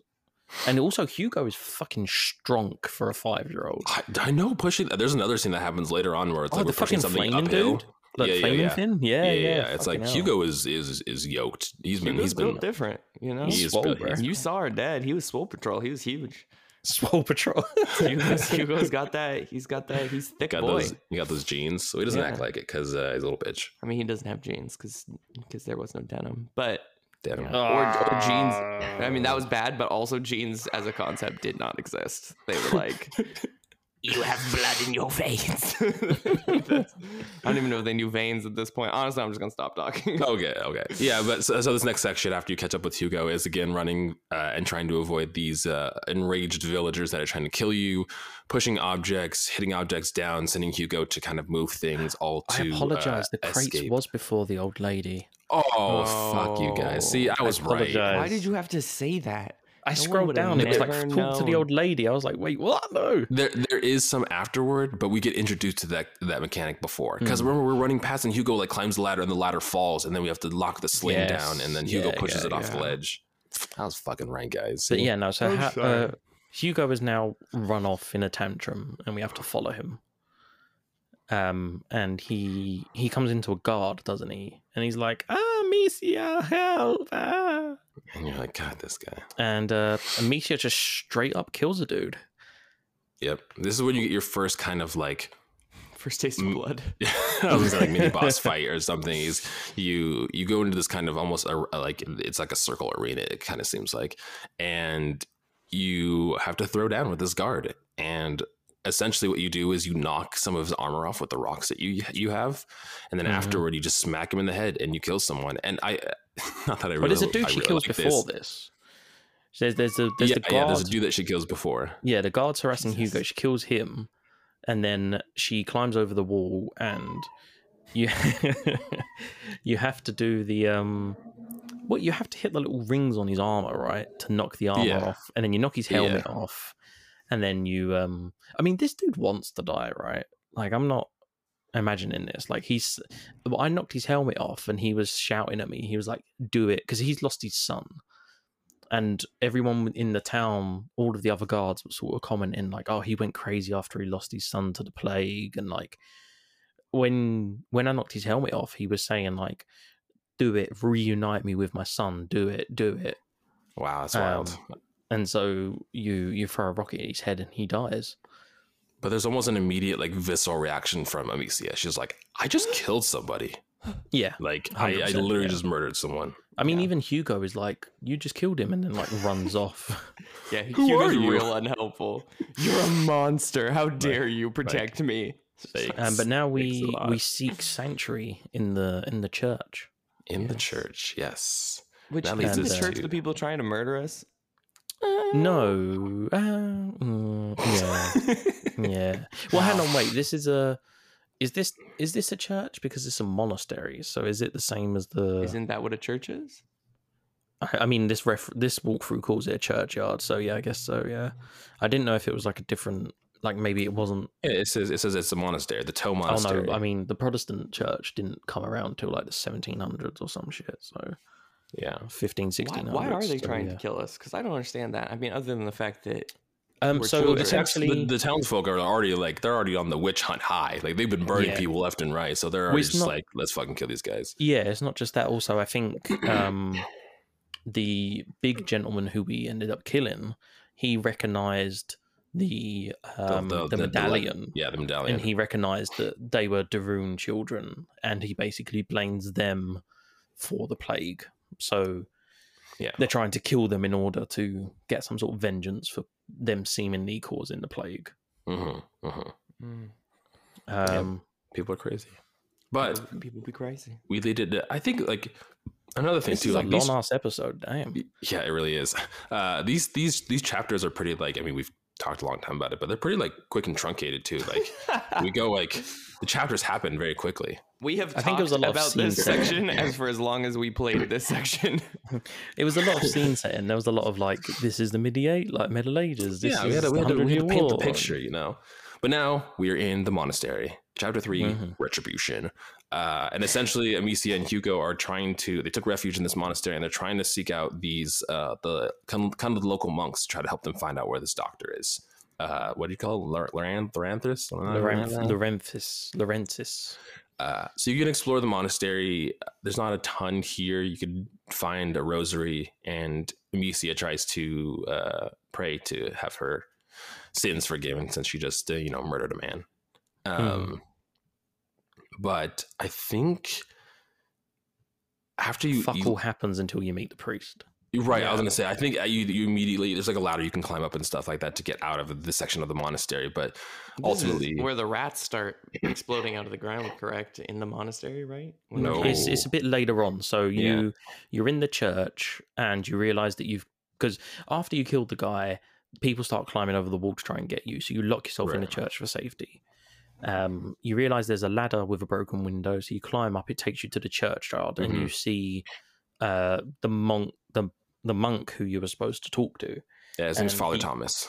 Father Thomas, there you go. And Father Thomas says to you, like, you shouldn't be here, leave. And you essentially go down and follow him. And he's like, oh, you're de Rune children. Okay, I can I'll take you, you to out, yeah. He has like an underground like path that you could take to kind Yeah, of help you out you of to the town. crypt. Yeah, um, and basically he's like, um, you know, you you walk into this room, and he's like, brother so and so should be on the other side, Yeah. but he's like, just stay in the light. Whatever you do, stay in the light. But he doesn't tell you why. So far, we don't know about the rats. Um, and so you enter this big room, and he's shouting out to the brother. He's like, "Oh, frère, frère," and Frere's not answering. Frere's French for brother. Um, oh, there you go. and uh, he he's not answering. And then all of a sudden, the priest is like, "Oh no, rats!" And this massive swarm of rats come out of nowhere and And just devour um, him. devour him. And you kind of put two and two together and realize this is probably what happened to Leon and the ball and the boar, even Yeah. Yeah. um, because he is just gone in seconds. Yeah. There is a just metric fuck ton of rats. Like a, a tsunami of rats have just came in. Yeah, Uh, uh, this, this- is. Sorry, I was going to say this is like a little bit of a very very quick tangent because this is a very long episode, but um, it's very similar to the to the rat plagues that are happening in Australia. Have you seen these like thousands of rats swarm in Australia? Of course, Australia would have some kind of fucking rat tsunami. Have you not seen it? It's like. No. Once I think they said like once every ten years or something.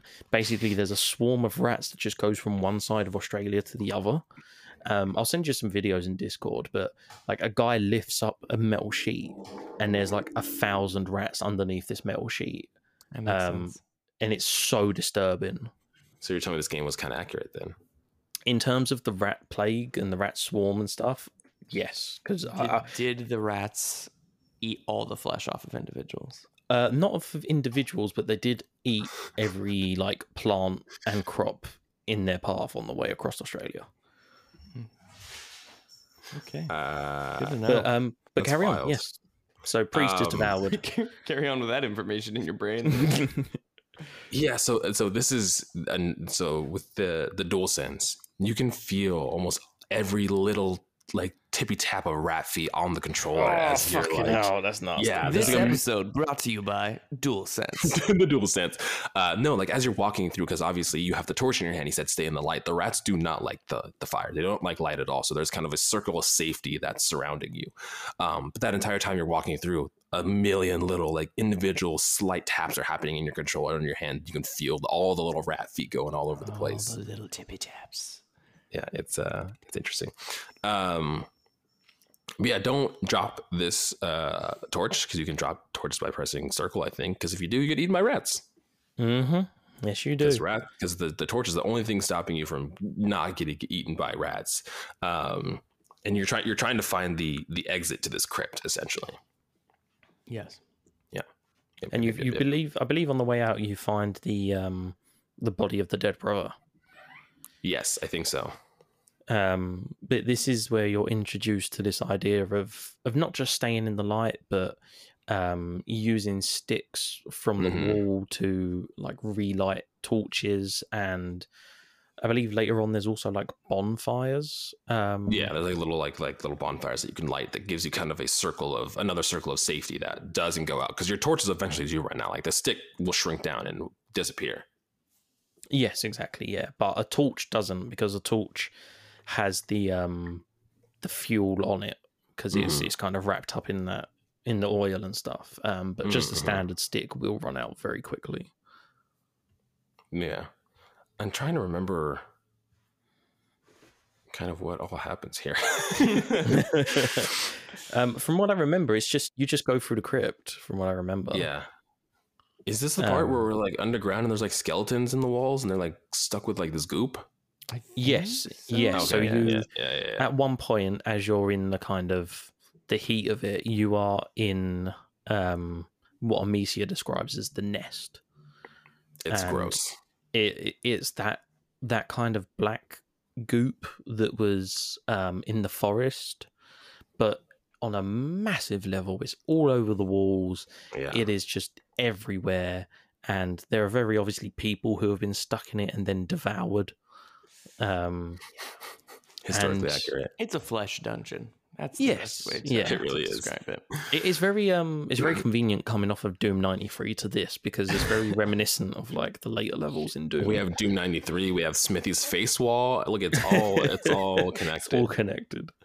Um, but Um, yeah, so this is where you get used to this mechanic of bonfires and and things like that. There's a, there's another mechanic that you could introduce a little later too, where you'll go into a room where there's actually there's no sources of light, so you have no torch and there's no like uh, sticks or anything around, but you'll see that there's these large slabs of like meat hanging, and you can hit them, and the rats will kind of convene to the food and just stay there forever, even if like eventually the food will run, run out. But apparently, apparently not. It's kind of where we're turtle food. introduced to that mechanic is uh, Yeah, being able to distract the rats in some way to Right, get right. through certain sections. Yes, because I think you go to the other side of this room and Hugo, you like lift up a, a large beam and Hugo crawls under it, but then it falls and like makes a huge dent in the floor, and you can no longer proceed. And he has a torch on the other side. You kind of walk with him along this this path to keep the rats away. that is correct. Yeah. Yeah, yeah, yeah. Um, but yeah, you Um, eventually there, there's a very small section at the end where um, there's like a tunnel with light at the end, and you Oh, know yeah, it's the exit because the yeah the priest tells you about the free saints. He's like, you need to follow Mhm. the free saints. There's a gate. Um, and so you jump this very small fence and just run like crazy, and there are rats coming out the wall and all They're bursting kind of the stuff. floor. Yeah, and they're just absolutely everywhere. Um, but you make it. You make it through to the other side.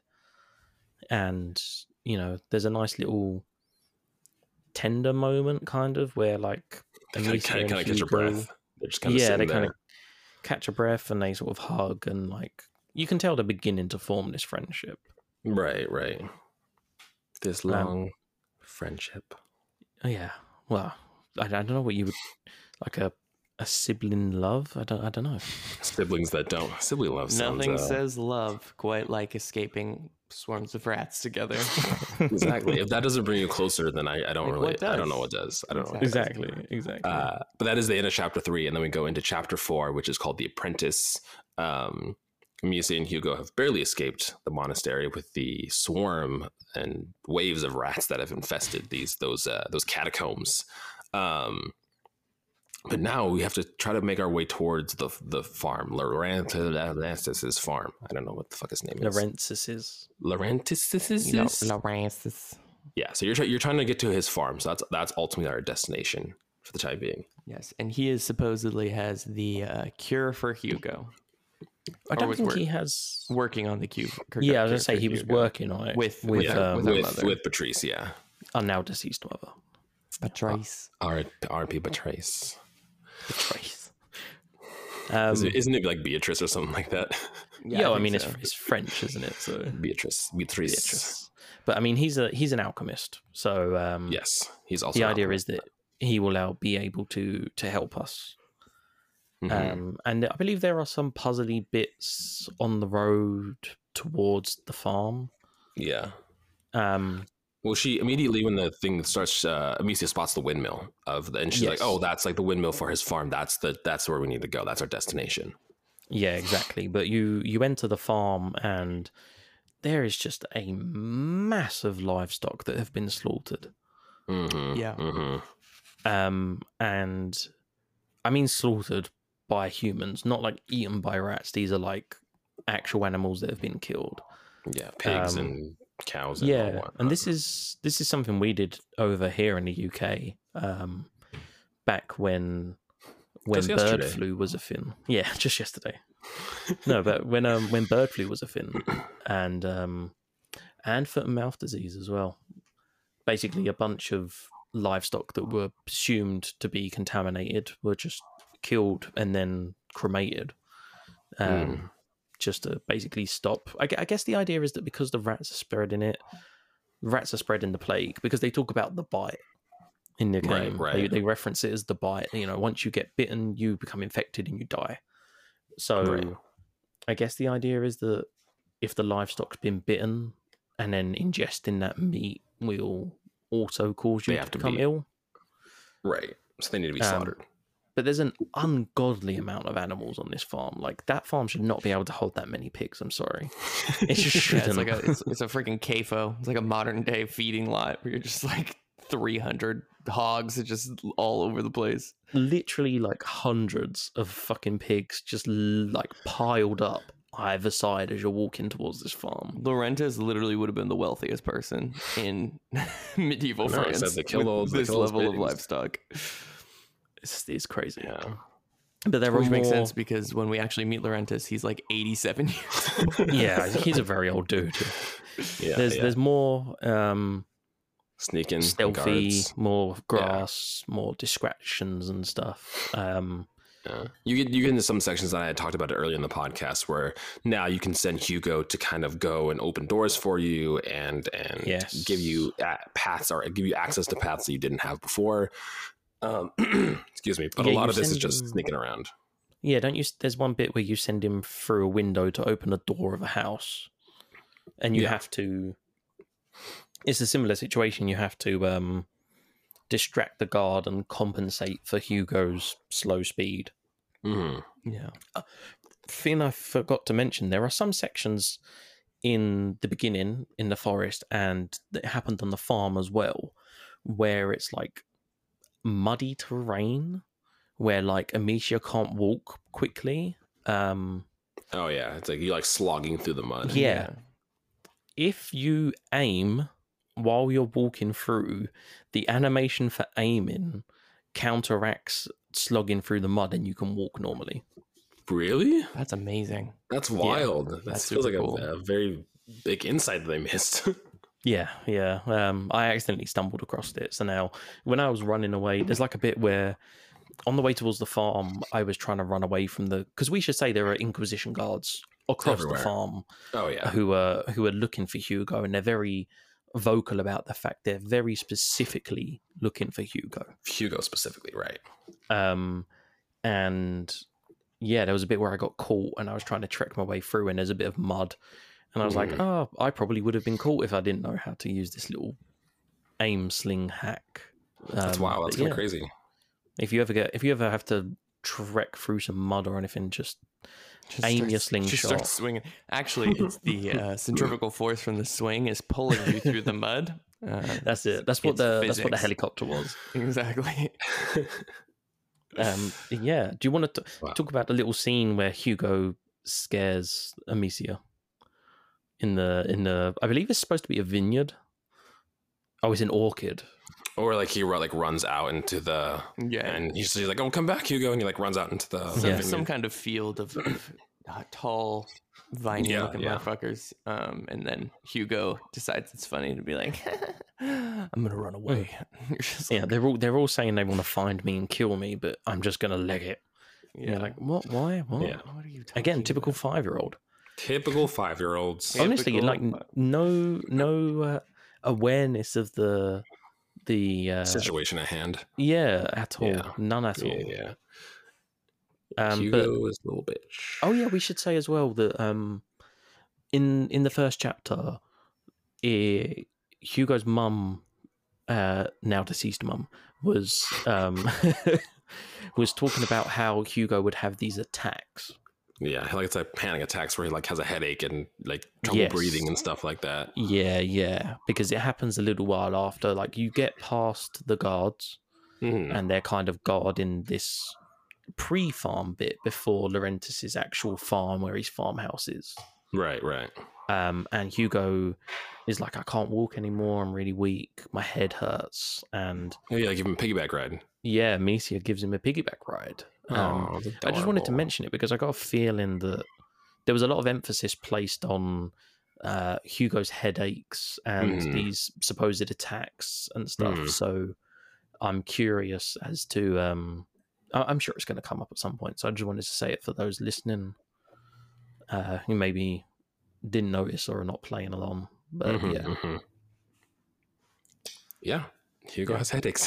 Hugo Hugo has many inconvenient uh, features built into his character that uh, often affect us negatively in this game. So um, when do we get because I'm, I'm like imagining like the kind of the progress of this and the the windmill section. When do we get like the fire stones that we can toss? Is that like Yeah, right so here? that's that's So just you're after. like- so okay, gotcha. we we basically we make our way um towards the farm and this is the Mm. section where um it's the massive field and we are lighting these bonfires up the hill towards the farm and this is the bit where um hugo helps us push the the catapult looking big device catapult thing, up the yeah, ho- yeah, up yeah. the fin so we get to Laurentus's farm and we look around and we find that there's one sole pig left who Hugo becomes very attached to. The last oh, And- poor Hugo. There's a there is one horse as well. Um, Mhm. But we make our way into the house and we are introduced to Lucas. And Lucas is a, a young boy who we the find out later is yeah, Laurentius's apprentice, the namesake of the chapter. Um, Yes. and basically you find out that Laurentius has been infected by the plague hmm and Lucas tells you not to come any closer and Laurentius he he tells Hugo, Amicia and Lucas that they should go to Chateau d'Ombrage, which is a Mhm. castle Right. to avoid the Inquisition and the rats. Um, but before they do that, Lucas needs to finish crafting the ignifer or the ignifer hmm um, and essentially you you enter the barn uh, because you Hugh, uh, Lucas tells you that there is a um uh, a laboratory underneath the barn, Right. and as you enter the barn, there are swarms of rats that come out of the ground and are now Yeah, blocking the rats have the rats have entered the barn now. Yes, uh, they don't. They rather. Oh, I was like, they'd conveniently don't come under the gate towards you, but that's because of the light. The light, the light. Yeah, yeah. Um, and so what you have to do is you you have to take Don't a don't get of- attached to animals in this game, guys. Yeah, because if you do, you'll be sorely disappointed. you have to take a bag of food, um, and basically as leaking, and you can with Lucas pull it in towards the barn, and the pig will follow, and you can trap the pig in the farm in in the barn. Mm. In the barn, yeah. Um, and the whole time you're doing this, Hugo's like, "Oh yeah, it's feeding time. Like, aren't you happy, pig?" And uh, sort of being all Oh, nice and happy and stuff. And I mean, Hugo has no idea what's going to happen. Like, you lock him inside, and Hugo's like, "What are you doing? Why are you doing that?" And if I remember correctly, what actually? How does it actually go down? Do you go around the side and then shoot Yes. out? So, Yeah, so you go around the then side uh, you put up a ladder on the side of the building and go up, and you're like in the rafters above where the pool of rats below is, and you shoot out the two um, Lights. lamps on either side of the door. And then once you do that, all the rats just rush towards the little piggy, and then you climb back down and go out through the other side. Which yeah, and Yeah. sad, Hugo is uh, very unhappy. Um, you know, he's like that you're making him like he's alive, they're eating him alive, and you're like, well, you know, it was us or a pig, so you know, sorry about that. And then the, the rats make an explosion happen? Doesn't one of the houses explode? No, no, so that is um, so that so basically what happens is So we have the ignifer now. We have the You- ability you- to craft. yeah, you go down to the um, you go down to the lab, you get. You just run around and grab the products for Lucifer, uh, for Lucas, and he makes Lucifer. the ignifer. Lucifer, yeah. and um, the ignifer is like something you can put in your slingshot and you can throw it on um, like bonfires and it will light them up and it's very very useful for uh, basically keeping rats away if you can't get a stick to light something to walk to the bonfire you can ignite the bonfire right, and, right. and kind of do it that way Very helpful, actually. Really super helpful. Um, now I'm trying to remember how this happens. Uh, da, da, da. I know the Oh, barn apparently it just it just catches fire. yeah, I know the house goes up in flames. It catches and fire and then- away. I believe it's the alchemy products inside the house that make it explode. there's a horse outside the house, and the cart of the horse catches on fire, and it breaks through a path that allows us to continue. And there's kind of these small little bushes that are also on fire, and we have They're to follow that bales. path. Yeah, the hay Yeah, bales. hay it lights the hay bales as it like goes down the path, but they burn out quickly. So then you have to use the ignifer to relight them as you're attempting Ye- to make your way towards where this, you know, court, Yeah. like Right. uh, horse. and This cart is ran. this is the section where you hit the there's the windmill that has kind of these embers on it, and you use the ignifer to light the windmill to keep the rats from uh, getting you.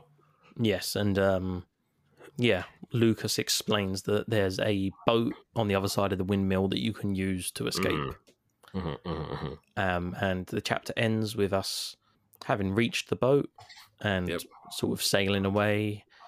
And now we're off to try and find This castle, this castle. yeah. Whew, that was was a, a long episode. long- Is a, is a heft. Okay, well, real quick, we'll go through. ben, kind of what are your feelings on, on a Plague Tale so far?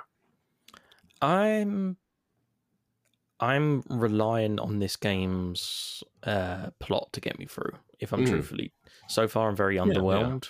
Um, gameplay wise, it lends a lot from The Last of Us. Mm. Um, I know that's something we keep saying, but it's it's very The Last of Us ish. Um, and and so I'm hoping that there's going to be a lot of emotional storytelling and Mhm. some good plot to kind of uh, flesh this out a little bit. Because if the plot's good, I can I can forgive the the gameplay. Yeah, yeah. Cool. Kai, how do you, how do you feel re- revisiting Plague Tale? Uh, the same things that I had problems with last time were not solved in the mm, slight remaster for but it PS5. looks pretty. but it does look better. Yes. Um, I don't know. I, I think the the opening of this game is interesting and it's very Mm-hmm. compelling. I mean, having both of your parents die and then being Yeah. two young people who have to kind of uh, survive, I guess the the Inquisition and also the plague, and you know seek Yeah. shelter with people who are trying to help you and you know try to get through this experience. Um, I think it does a good job just throwing you into it and making you Mhm. instantly like, okay, like I have to figure this out. Um, but I will say that yes, uh, it it it gets tedious at times, and the dumb NPCs that do you know exactly what they're expected to at every moment just makes it uh, Yeah. you know less realistic than it should be. The rap mechanic, well, uh, fun at first, quickly. You know, I think just wears itself thin, and there's only more of it to come, and you kind of like only in chapter four. Exactly, and at, and at a certain point, you kind of just expect it. You're like, oh, yep, those are the light fearing rats, you know, which is yeah, yeah that's fine.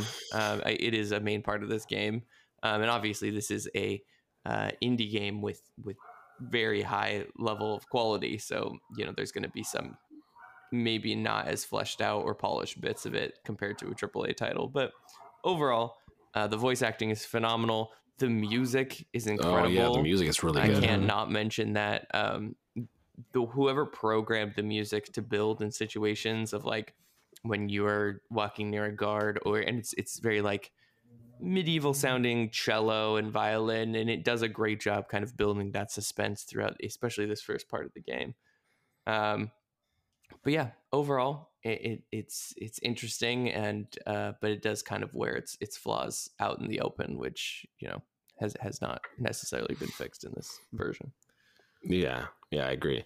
Um, yeah, yeah, I agree with all the points that you were saying, Kai. I think it's nice. You know, I think that this game, not a lot of games tackle the setting or the plot like this one does. Excuse me.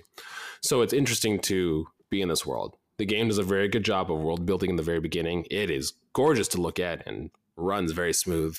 Uh, the gameplay is fine. You know, it's okay. It's nothing. It's nothing crazy. But I think the story really drives this game home, and I'm excited to experience more of it. Hugo still sucks, and the I, the AI is is not great either. But it's it's fun. I'm enjoying my time again so far, even though we just played this recently a year ago. Yeah, I'm So- I'm I'm interested to see. I mean, my, my main issue is with the AI. yeah, Um, yeah. I don't mind the the fact that it borrowed a lot of gameplay from The Last of Us because Yeah. I was I was more interested in the story. Everyone I hear talk about the game talks about the story, so Mhm. that's much more what I was interested in. I think also I'm interested in like seeing you play this for the first time and hearing your thoughts and opinions on it too. So that's what's also exciting is to hear how you what you think about the story uh, as we get closer and closer to the end of it. Mm, we'll have to see.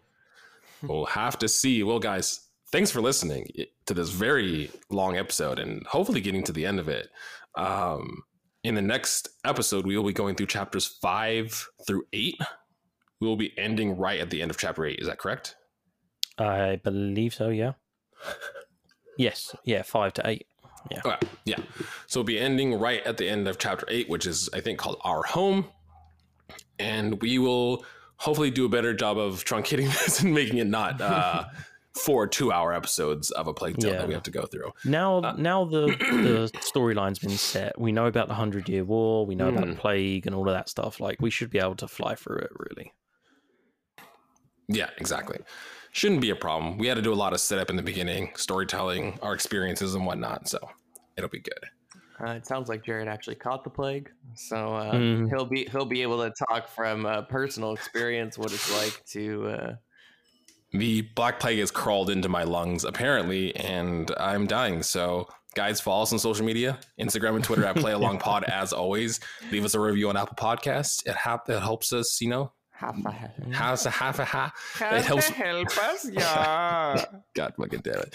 It helps more people see the podcast, and it makes us happy little video game boys. So that's all, guys. You have any parting thoughts before my throat explodes? Uh, no, just hopefully you're still here with us next week. Jared died from the plague, and it's just going to be Um, Kai and Ben. Yeah, if I mean, episode. if not, do uh, do follow us on social media because we probably will be looking for a replacement. Um, Yeah. obviously, once we've mourned, once Send you your once CVs. Of course, of course. Uh, a, a, a reasonable amount of time after I've passed. Yeah. Okay. I mean, we will coughing see you- experience is a must. exactly. If you don't cough, then what are you doing? You I can't. wouldn't even know what to do if I didn't have a co-host who just coughed. Right. Exactly. okay, guys. Well, we will see you in the next episode as we start chapter five of A Plague Tale. Peace out. Ciao, ciao.